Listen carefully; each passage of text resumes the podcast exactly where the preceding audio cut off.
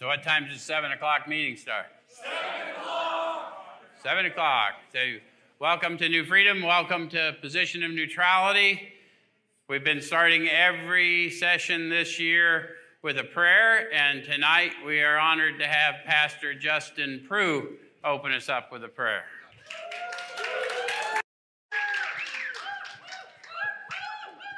Good evening, everybody. I would like to start tonight out first by honoring Joe and Denise McDonald. Woo!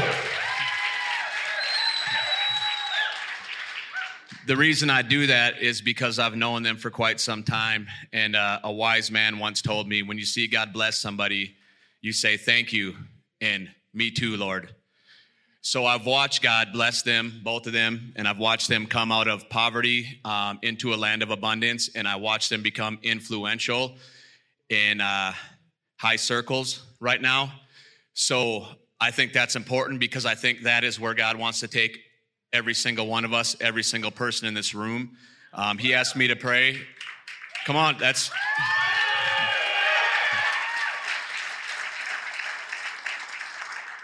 When he asked me to pray, there's one thing that I couldn't shake, and, and it was that. Um, and there's one way to get there, and it's to honor somebody that's there and never complain about where you're at in the process.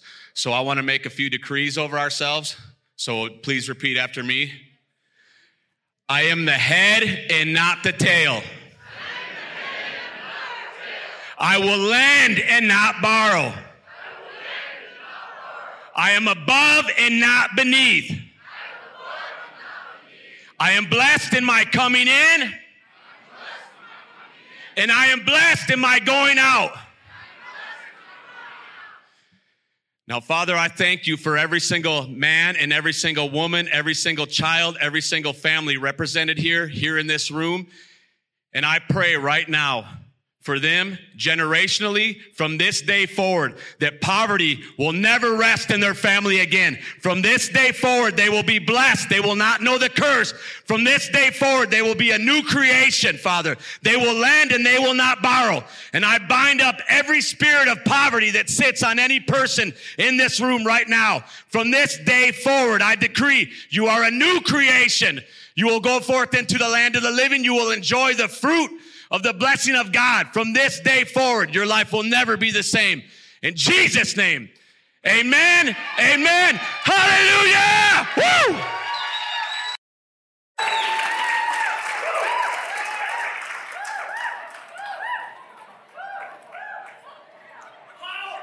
We're, we're, hope, we're hoping to get him over his shyness sometime soon. So, one more piece of business. Tim is in the house. He graduated yesterday. Wanted to shout out.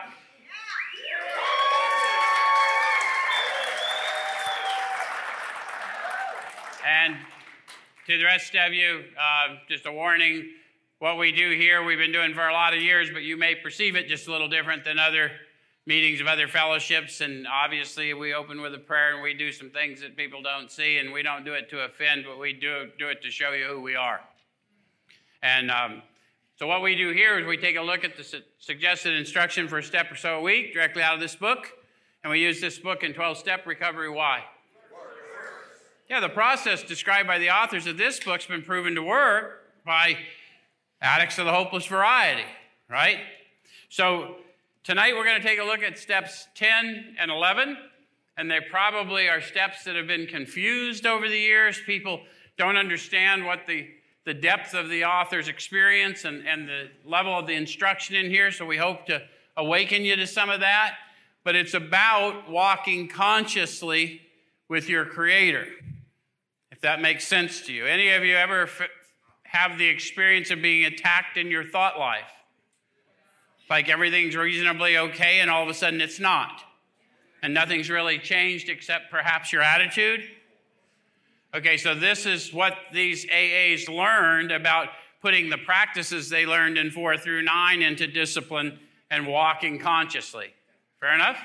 So we're going to start on the bottom of page 83, and we're going to go back to what a lot of people in recovery rooms, particularly in AA, have come to believe are the promises or the ninth, the ninth step promises, but they call them the promises or the 12 promises. And we want to call your attention that they're really not the promises. The book is full of promises and conditions, but these are the ninth step promises because they're telling you of states of being that you will become aware of as you grow in consciousness with your Creator. Does it make sense? So we're going to start with those promises and see if you can relate, and then we'll wind into the instruction. So it says, if we're painstaking about this phase of our development, we'll be amazed before we're halfway through. So, halfway through with what?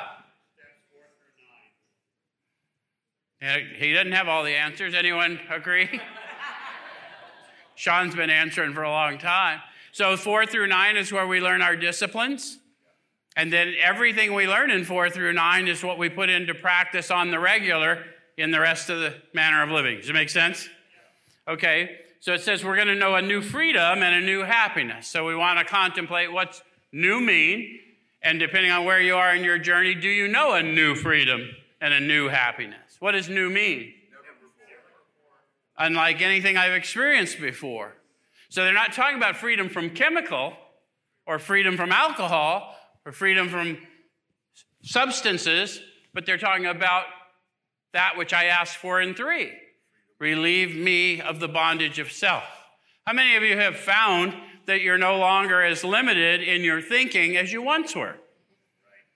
Come on, I would hope everyone here is starting to see as you're walking into this new manner of living that in fact, thank you, William, in fact, you, you actually have a lot of potential in front of you, promise in front of you, yes?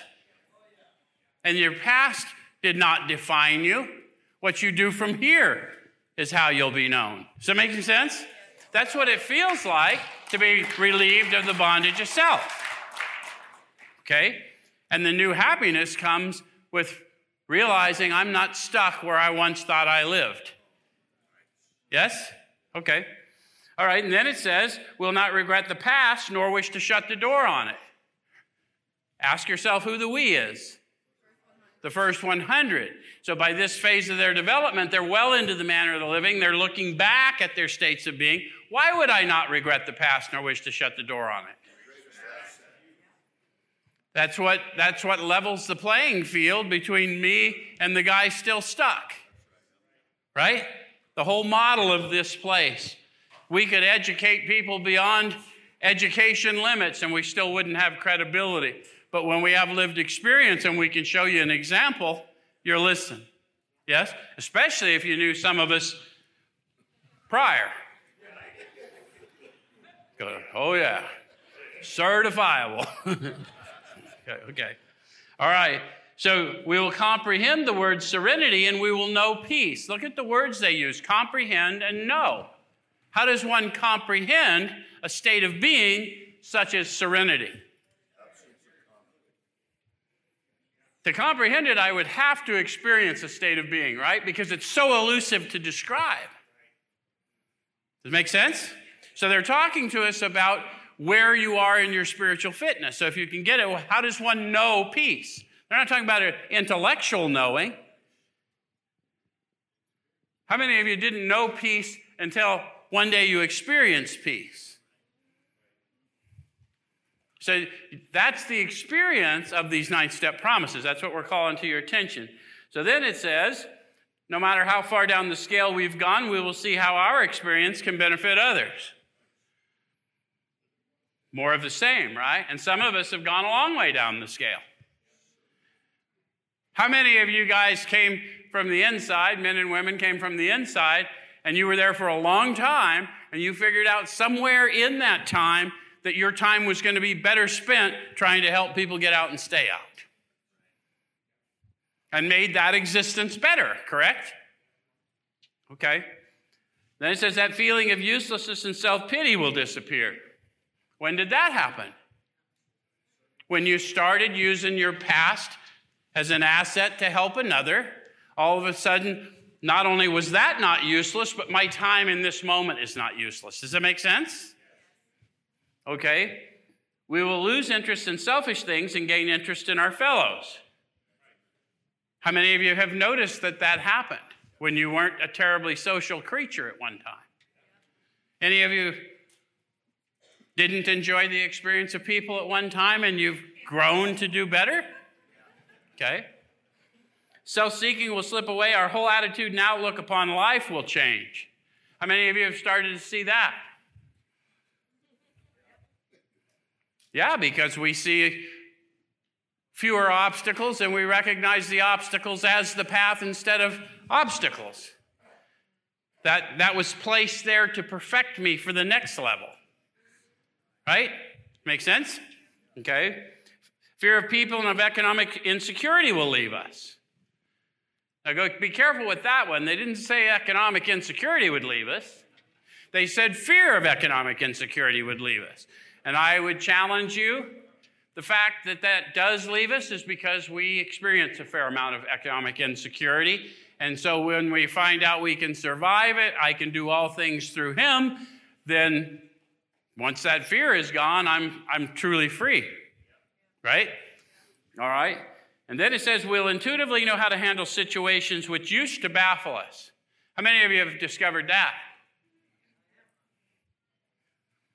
And we'll suddenly realize that God is doing for us. That was really good. Who did that? God is doing for us what we could not do for ourselves. And then it says, Are these extravagant promises? So we recite after them, we think not, but that's the we. But think of it as the guy, not the guy who's experienced them, but the guy who's never experienced any of that freedom that we just went through. Because they're trying to say, look, we know this sounds like a lot of crap. I mean, think who wrote the book. They were hopeless alcoholics. We are prone to exaggeration. So they're trying to call to our attention that although, yes, this is extravagant, you serve an extravagant power. And, and this is their witness, okay? So that's what they're telling you. They will always materialize if we work for them. So, what would the work be? Well, we've done four through nine, and now we're going to stay in discipline. It's the real work is salvation, transformation. But in order to do that, I have to get my judgments out of the way, which is why I'm going to grow in conscious contact. Does it make sense? Okay. So then it says, this thought brings us to step 10. What thought? These promises will always materialize if we work for them. So it's always risk and reward. That all sounds weird, but I want that freedom. So if I want that freedom, I'm going to have to go offer myself to another. Okay? Which suggests we continue to take personal inventory and continue to set right any new mistakes as we go along. So if I'm going to continue, when did I start? I learned how to take a personal inventory when I was shown how to do a step four, right? So they're going to continue to do that. Now, not necessarily with a pen and pencil, but now I know how my self manifests based on fear, right? Driven by a hundred forms of fear, self delusion, self seeking, and self pity, we step on the toes of our fellows. And the whole point of the inventory was proving to myself, yep, that's me. Right? Okay. So now I can do that on the fly, hopefully, right? All right. So, and then it says, we continue to set right any new mistakes as we go along. So, when did I learn how to set right new mistakes? Well, I was in, learning how to set right old mistakes based on what I learned in my inventory, how I treated people and who I had resentments towards, and those types of things, yes? And then it says I do it as I go along. How many of you discovered that's when we screw stuff up? It's as we go along. So let's not pile it up anymore. This is a new manner of living. Okay. So we vigorously commenced this way of living as we cleaned up the past. So don't take my word for it. They're telling you this is the new manner of living. When did they talk to us about a manner of living before? How many of you remember that hopeful chapter, how it works? They told us who did not recover. Who did not recover? They were naturally incapable of grasping and developing a manner of living which demands rigorous honesty. And we took a look at what that rigorous honesty was. It wasn't about anything out there, it was about what was going on in me. Starting to sound like a plan that would work? because we want to we want to stay with you guys as long as you can follow it out here. It says we have entered the world of the spirit. Now, did not say some of us have entered the world of the spirit. To a man, the first 100, half of them atheists or agnostics, the other half believers dying in their alcoholism. We have entered the world of the spirit. So you might ask yourself, what would it be like to enter the world of the spirit? Well, that's why you'd want to know what those nine step promises say. I don't regret the past nor wish to shut the door on it. I've lost interest in selfish things and gained interest in my fellows. I comprehend serenity and I know peace. Starting to make sense? Okay? Says our next function is to grow in understanding and effectiveness. So, understanding of what, effectiveness at what? How many of you, as you went through your four step inventory, learned a little about you? How many of you, as you went through that same process into five, learned a little about whoever helped you with that? How many of you, as you started to feel the flow of the Spirit in you, and someone pointed out to you that that you're feeling, that's the power we call God? Learned a little bit more about what all these religious people have been talking about all this time. Anyone like me that didn't ever know when we prayed that we were really praying to a power within us and that was tangible power and relevant to my life? Because that, that's what happened to me. I awakened to that. Okay, so then we're going to talk about this. It says it's not an overnight matter. There is a process, and there's a process to go through to start to awaken, and then there's a process to walk and serve and fully awaken, if it makes sense. And then the job is to discipline my thought life so that I can stay awake a higher, percentage of the time. And you know how you'll know when you're not awake spiritually? You'll think things in the world are causing how you think and feel. Because the world has no power to cause how you think and feel, it simply reflects how you're thinking and feeling. It's kind of cool to know that. It, it doesn't help because we still fall asleep. If knowledge was the answer, many of us would have recovered long ago. Consciousness is not knowledge, it's awareness of being aware of a power in and on me that is not of me. Does it make sense? Okay. So, our next function is to grow in understanding and effectiveness. This is not an overnight matter, it should continue for our lifetime. Continue to watch for selfishness, dishonesty, resentment, and fear says to continue. When did I learn to watch for selfishness, dishonesty, resentment, and fear? I learned what it was showing me in step four, and I contend to the rest of you that I was pretty good at spotting selfishness, dishonesty, and resentment and fear in you all my life. My problem was I always thought it was you and I hadn't read that other little book that said, hey, how can you see the speck in your brother's eye when you can't see the plank in your own eye?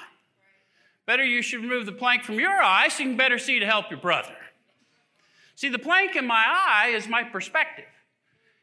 And my insanity, according to these authors, is an appalling lack of perspective. Does it make sense? So this discipline is to get that plank of perspective out of my eye because it cannot help you if I'm judging you.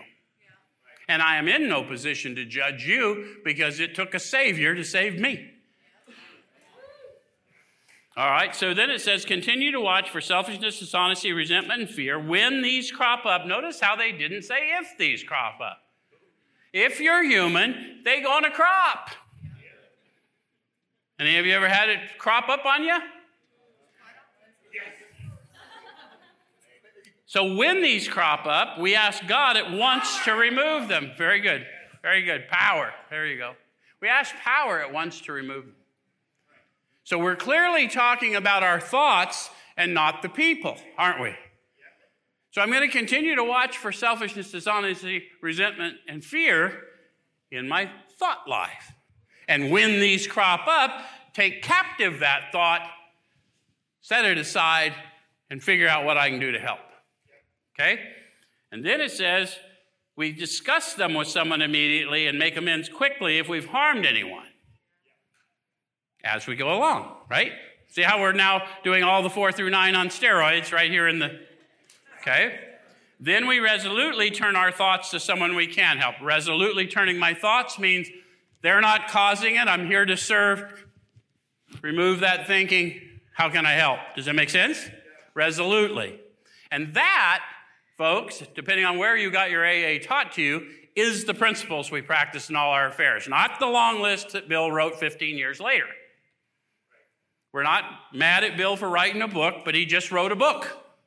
And you had to sell it, so he wrote a bunch of principles in there so he could give you a lesson to learn. But the principles are here. You know I know? Because this book was written 15 years earlier. And it was agreed upon by the experience of the first 100 authors. So, what are the principles we practice in all our affairs? Watch, ask, discuss, turn. Does it make sense? Okay? Then it says, love and tolerance of others is our code. How many of you didn't know we had a code? love what? Tolerate what? Yeah, love the people, tolerate the symptoms of their malady. Right? And what are the symptoms of their malady? Selfishness, dishonesty, resentment, and fear, much like mine. That's why I recognize them so well. Okay? All right, so that was another set of promises. Remember, I told you there's some other promises, lots of them. This is another level of consciousness.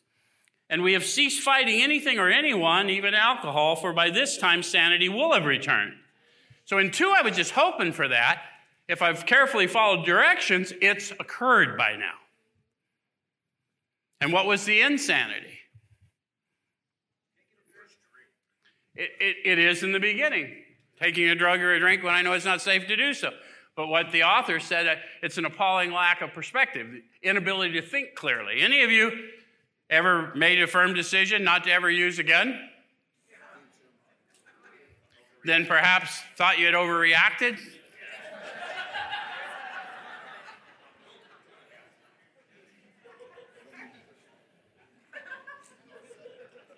Says it will seldom be interested in liquor. If tempted, we recoil from it as from a hot flame.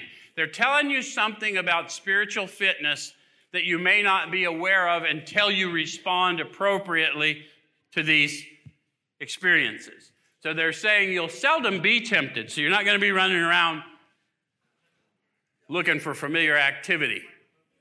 Do I have any real addicts in the house? Like we, we sort of can smell it So that seldom will we be tempted, but if tempted, we'll recoil as from a hot flame. Where are my people who just used right to the, I mean, locked up, chained up, dragged off, don't stop. Let me up again, I'm doing it again. And then one day you got a little further in your development and it was offered to you and you're like, whoo, not me. If that's not happened, happening for you, there's something matter with your spiritual status. That's why these promises are important. In fact, if you're fighting anything or anyone outside of you, there's something the matter with your spiritual status. Does it make sense? Okay. All right, says we react sanely and normally, and we'll find that this has happened automatically. How many of you have gotten to that point in your growth that although I'd love to take credit for where the turn my life has taken, it's absolutely impossible for me to do that with any credit. I, I, am not a credible witness to tell you what I did to get sober, much less stay sober, because I didn't. Anyone know what I'm talking about? And it happened automatically. In fact, it happened before I realized what was happening to me. We'll see that our new attitude toward liquor has been given us without any thought or effort on our part. It just comes. How many of you have got to the point where you don't think about it at all anymore and you used to think about it 24 7? And when you see other people doing it, you don't really judge them. You may not hang out with them because, especially drunks, they are no fun to hang with. Not when you ain't one. and tweakers, do we need to remind you how annoying you are?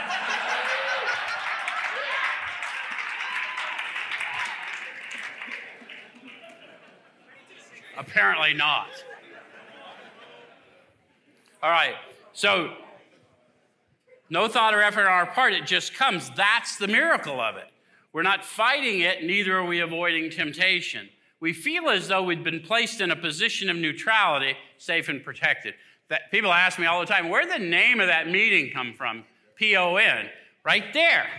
We feel as though we'd been placed in a position of neutrality, safe and protected. And some of you are feeling that right now as I how many of you came in here, realized where you were? Someone told me that today. He said, I knew from the minute I walked in here that my life was never going to be the same.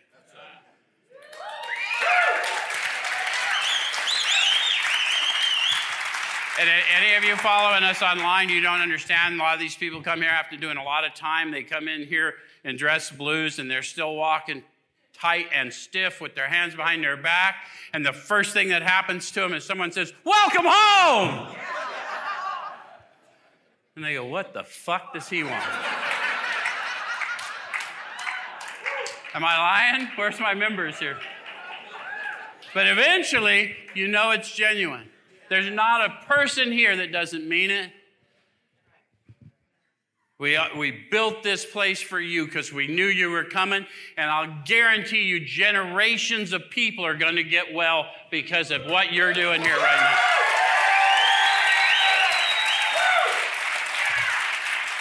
And that's why we call it a position of neutrality because it's tangible. Right? We live in a world of action reaction at the cellular level to find that you no longer have to react, that you can allow things to be, means you've been raised above the laws of this world. Make sense? Okay. So we've not even sworn off. Instead, the problem has been removed. So what's the problem?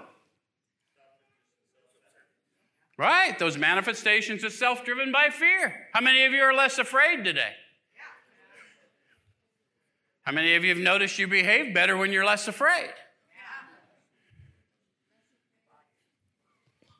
It does not exist for us. We're neither cocky nor are we afraid. So they're really telling us what we really had was a fear problem, and that fear problem manifested into a control addiction. We weren't really addicted to so much chemicals as we're addicted to control tried to control my emotional nature, tried to control my thought life, and if I can't control it, I'll just change my reality. Or I'll just get comatose and I don't have to change my reality. I'll just, anyone know what I'm talking about? And the only substance in the known world that can treat a control addiction is a little substance called faith.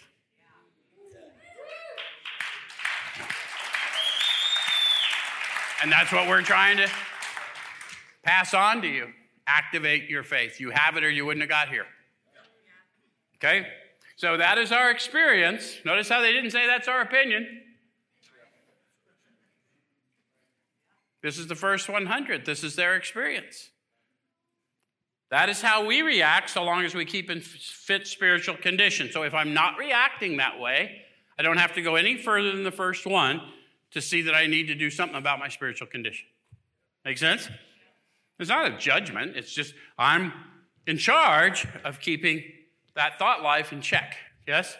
Okay? All right, so it says it's easy to let up on the spiritual program of action and rest on our laurels. So, what are our laurels? Yeah, past accomplishments. So, it is easy. Okay? We're headed for trouble if we do, for alcohol is a subtle foe. We're not cured of alcoholism. What we really have is a daily reprieve contingent on the maintenance of our spiritual condition. What do they mean when they say we have a daily reprieve? do you get what he's saying? That's, that's self talk. I'm not going to kill me today and take you with me. But I lived, a, I walked and lived a dead man. Anyone re- relate to what I'm talking about? And I'm not that dead man anymore.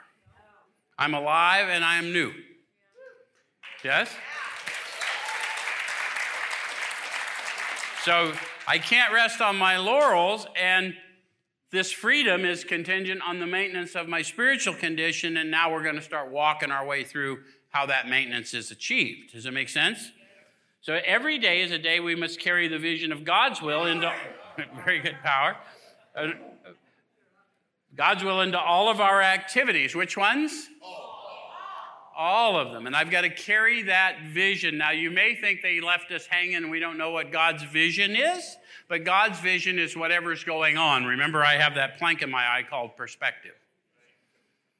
So it's not the great mystery that you think. God's will is not such a mystery to discern. Whatever's going on, that's it. His will has no opposite. But I may be there as a change agent, but I can't do it by judging. I'm going to have to get in line with it and move into it. Does that make sense? Okay? And that's going to require all these prayers and disciplines and understanding how myself manifests and all these things. Yes?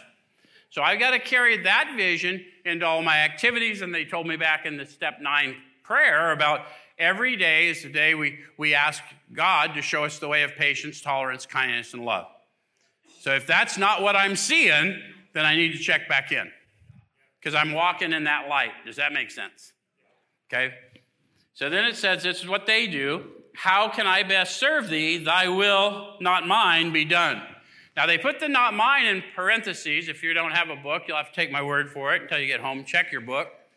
But I call that to your attention because we hear a lot of people stop growing at about this point the not mine's in parentheses because of what I just told you. God's will has no opposite. There's not God's will and my will, there's God's will and my opposition to it. I have to take every moment, good or bad, as if I chose it, if I want to be prepared for where I'm going. Does that make sense? How many of you have lived long enough to know sometimes stuff comes and I know what it's going to look like, and I know what it's going to feel like, and I don't want to go through it. And I suffer for weeks not wanting to go through it, and then when I finally go, looks like I'm going through it, one day I'm on the other side. So it was never, it was never about the event. It was all about the doubt in the process, right? Okay. So it says, these are thoughts which must go with us constantly. When? constantly because my thought life gets attacked constantly. I live in a world of illusion, and I want to control illusions. You say, why do you say you live in a world of illusion?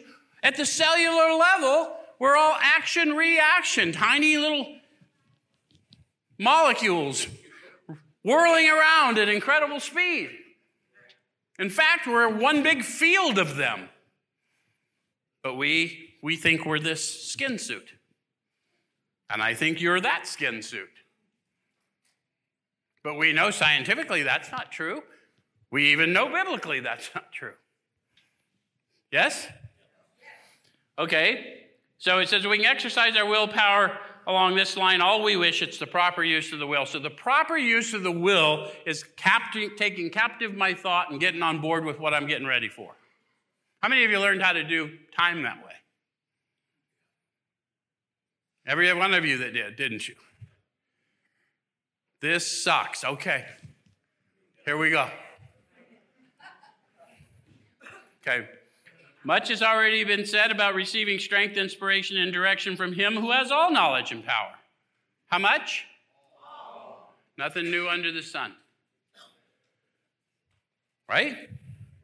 So if I need knowledge of what to do, where am I going? Inward. Right? How many of you sought opinions, went opinion shopping? So the new manner of living is going to require full knowledge that the answers for me are in me. And even if they run afoul of you, my job isn't to be disrespectful of you, but nonetheless, the answers for me are in me. And I need to know that about you as I'm going to go out to serve because a lot of us get here and we want somebody else to tell us what to do. I know we say we don't, but we do. I want to have someone else responsible for what's about to happen. Anyone know what I'm talking about? But, dude, I'll help you pray. I'll help you go inward. I'll, I'll shelter you while you go inward. I'll cry with you. I'll probably cry before you cry. But the, out, the outcome of it is if we don't get you to the truth, you are going to suffer And it'll be you, not me. But my part in that is I never told you the truth in the first place. And I don't want to be that guy. Okay, so if we have carefully followed directions, we've begun to sense the flow of His Spirit into us.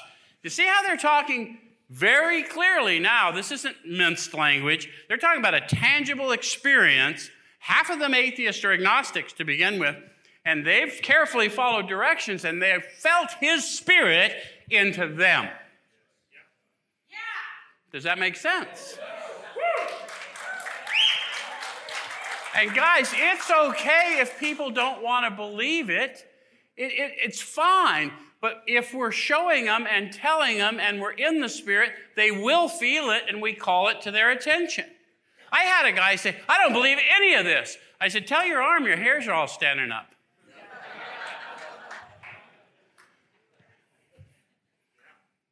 I'm not trying to tell you what to do. I'm just telling you whether you believe in God does not dictate God's belief in you.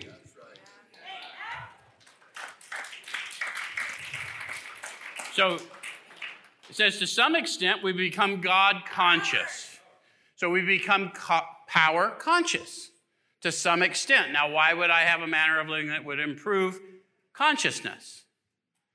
Because none of us have ever, we don't get to rooms like this because we're satisfied with some extent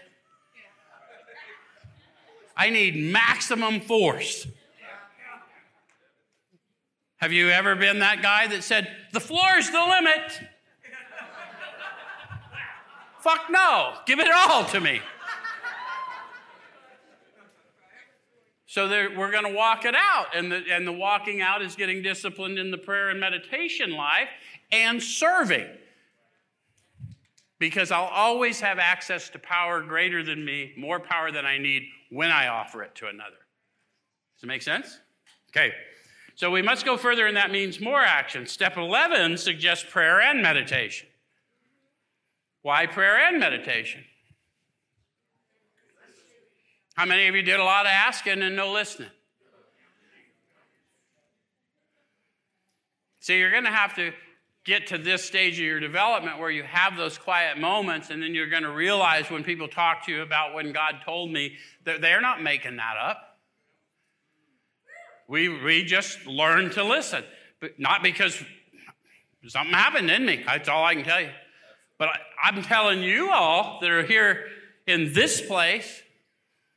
Five years ago, Justin was telling you something about I'm living in a condo about 800 square feet with the floor coming up, and they're taking my cars, and people that knew me are going, Why don't you go get a job? Drive a cab, you lazy son of a bitch. I'm not kidding you. And, and I said to Justin that day, I said, You know what?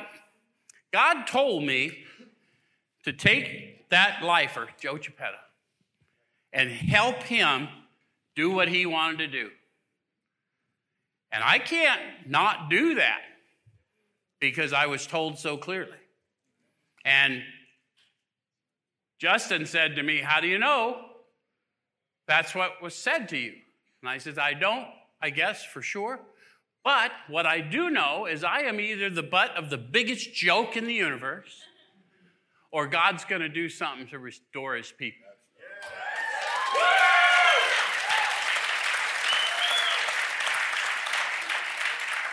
And there are not very many of them laughing now.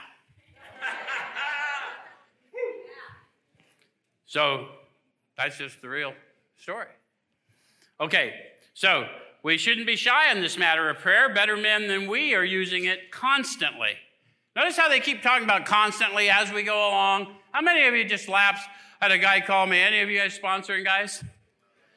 I got a guy I'm sponsoring. This dude never had a job, never had a home, never had nothing and then he came through here. He had to go through a couple times, and now he's running a crew out on a paint thing. First time he's worked in his life. He's 37 years old, and he's calling me, and he's going, "Man, I've really been struggling." And my boss said I had to call you.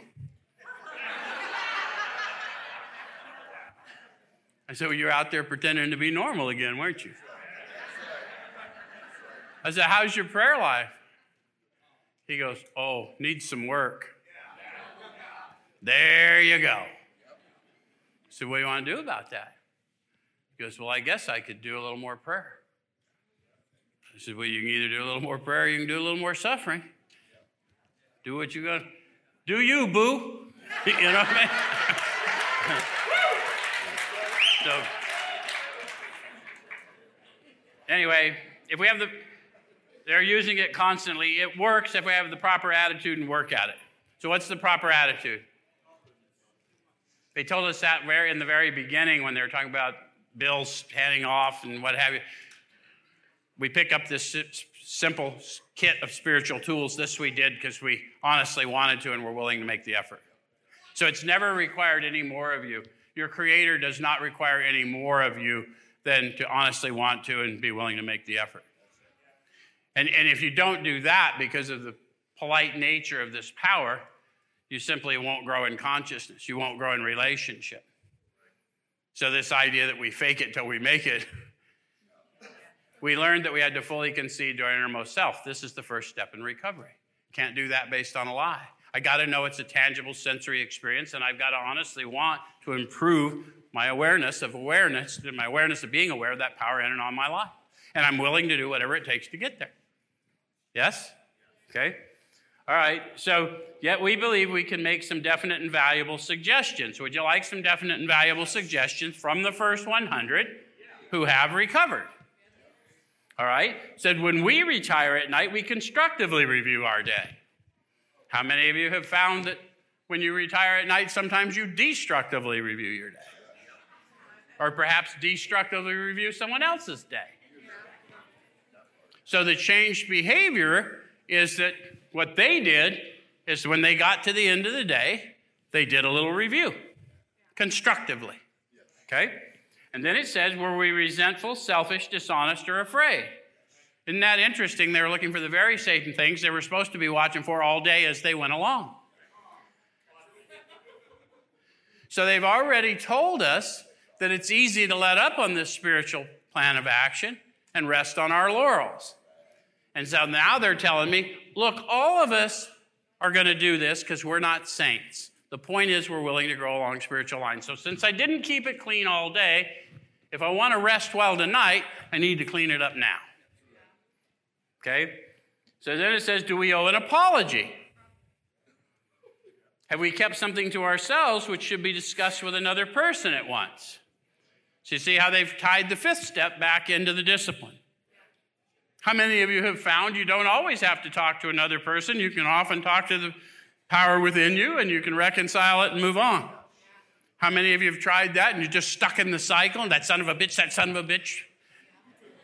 And found you had to talk to somebody else and find your spot in the spin. So they're making it clear to you whatever is required, this is about you and your relationship. You're still going to think like you, but you're going to act more like him. That's the promise the new man within you. Does it make sense? I still think like Joe, but I'm often empowered to act kinder than I feel. Why? Because a power greater than me lives in me. Does it make sense?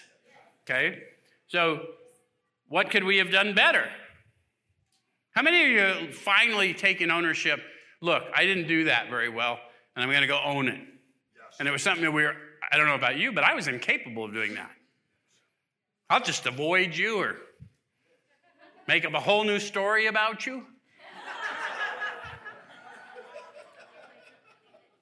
were we thinking of ourselves most of the time, or were we thinking of what we could do for others, of what we could pack into the stream of life?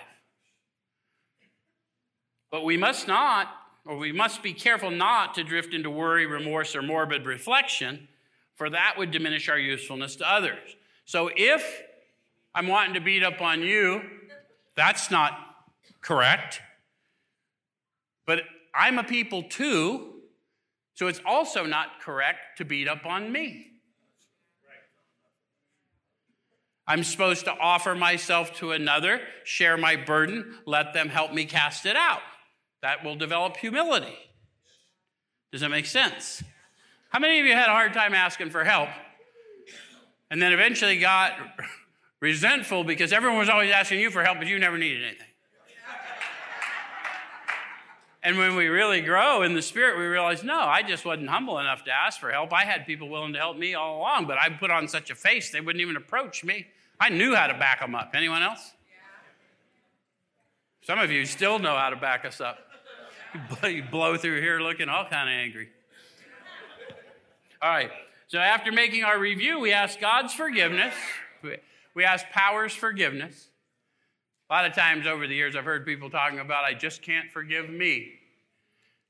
Please don't get caught. Forgiveness is a divine act. I need God's forgiveness. And once I know I have God's forgiveness, then I'm an instrument of that forgiveness. If I forgive me, then I'm not, I'm still regretting the past. What would I forgive me for? I was insane. Not an excuse, it's a fact. And I've been restored from that insanity for the very purpose of telling you what it is to be insane so you know I know and I am now not that man. Does that make sense? Okay. So, after making our review, we ask God's forgiveness and inquire what corrective measure should be taken. How many of you have noticed once you get into that repentant state, all of a sudden you know intuitively what you need to do to correct it? Or at least to start to correct it. We may not correct it right away. We may not, there's some harms we can never fully right, right? Okay. So then it says, on awakening, let us think about the 24 hours ahead. We consider our plans for the day. Before we begin, we ask God to direct our thinking. We ask power to direct our thinking. You guys are doing really good tonight. At least some of you, the chorus over there. The rest of you are like, what are these guys doing? We ask power to direct our thinking, especially asking that it be divorced from self pity, dishonest, or self seeking motives. So, what's that look like? God, please direct my thinking, especially that it be divorced of self pity, dishonest, or self seeking motives. Doesn't sound too King Jamesy, does it? Under these conditions, we can employ our mental faculties with assurance, for after all, God gave us brains to use. Very good. So, the brain God gave you is the very brain you were intended to have. So, it's, there's, there's nothing wrong with you. We need to tell you that. Pick up your mat and walk. Get on board with what is, right? So, under these conditions, absent selfishness, right? Dishonest thinking, I can employ my mental faculties. Does that make sense? And if I'm employing my mental faculties, then my thought life is working for me and I'm working for the Creator. Does that make sense? Okay? Otherwise, here's the deal here's the alternative. If my brain is not working for me as a tool, I am working for my brain as a tool. I've even had people explain to me, Joe, you're a tool. Any of you had the similar experience? Because if the brain is not put in its proper place in order of your spirit man, then it's going to just take you wherever it wants to go. And that's when you'll wake up thinking, I bet she's cheating on me. I'm not going to work today. This son's a bitch is going to fire me anyway. Anyway. Some of you have apparently experienced that. Okay, so I'm at the bottom of that page and thinking about our day we may face indecision. How many of you have had that happen to you? How many of you have been at this recovery thing for a while and it still happens? Yeah, we don't outgrow indecision. Why would faith be such a highly prized substance if doubt wasn't in the mix? So we may face indecision. We may not be able to determine which course to take. Here, we ask God for inspiration. Now, listen to what they said. At the point of indecision, not later, not after opinion shopping, here, at the point of indecision, we ask God, the power within me, for inspiration. How does an inspiration come? Yep, it says an intuitive thought or decision. So they're telling you what prayer and meditation is. Not sitting in a room banging a gong. You can do that if you want, but that's not AA meditation. AA meditation is on the fly, walking consciously with your Creator. When I face indecision, God inspire me, and it comes to me as an intuitive thought or decision. Handy little trick to know. Okay? And then it says we relax and take it easy. Why? Because we can, and because sometimes we're demanding the answer quicker than we need it, or we're getting an answer we think we can improve upon.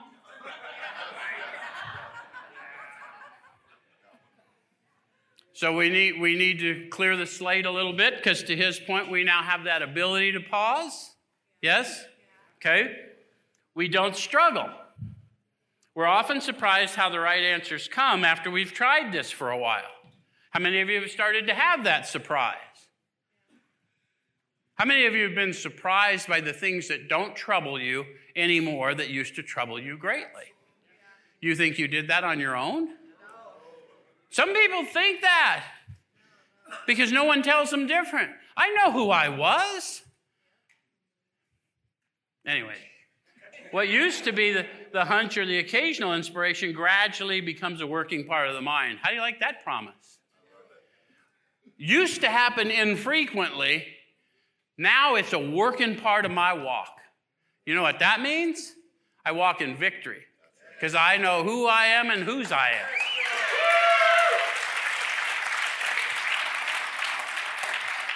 Being still in experience and having just made conscious contact with God, it's not probable that we're going to be inspired at all times. Why'd they warn us about that? Because we're junkies. We want to be inspired at all times. You think we get in the pickles we get in because we don't want to be inspired all the time?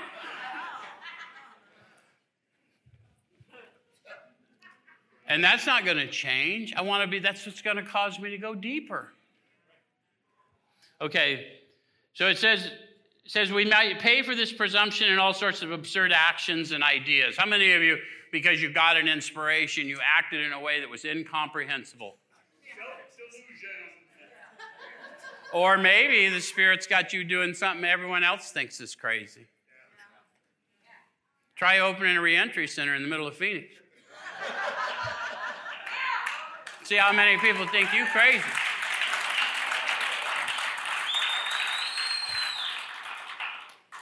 Nevertheless, we find that our thinking will, as time passes, be more and more on the plane of inspiration. We come to rely upon it. So, guys, we get to walk in certainty that other people see as arrogance or, or delusion. And the reality is, I know what I heard and I'm walking into it.